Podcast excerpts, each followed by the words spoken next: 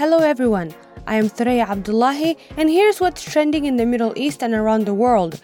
U A E's coronavirus rules were eased to allow more people to sit together at restaurant tables and hold larger weddings. These include allowing ten people to sit together at a cafe or restaurant. Wedding halls and other events can operate at sixty percent capacity or up to a maximum of three hundred people. In a tearful press conference staged near the Camp Nou Stadium, Lionel Messi faced up to what he called the toughest moment of my career. He said the reality of leaving Barcelona, where he has won multiple awards and scored more goals for the club than any other footballer, had not yet sunk in.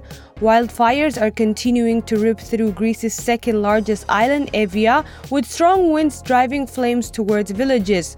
More than two thousand people have already been evacuated from the island, many of those by ferry. Celebrities such as Nicki Minaj, Anita Baker, and Halsey took to social media to celebrate Rihanna reaching billionaire status after Forbes estimated that her highly successful Fenty Beauty brand increased her net worth to one point seven billion dollars. British Olympian Tom Daley received a warm welcome at Heathrow Airport after becoming the first British diver to win four Olympic medals. Daley was seen taking pictures with fans and members of staff who cheered his success in the Olympic Games.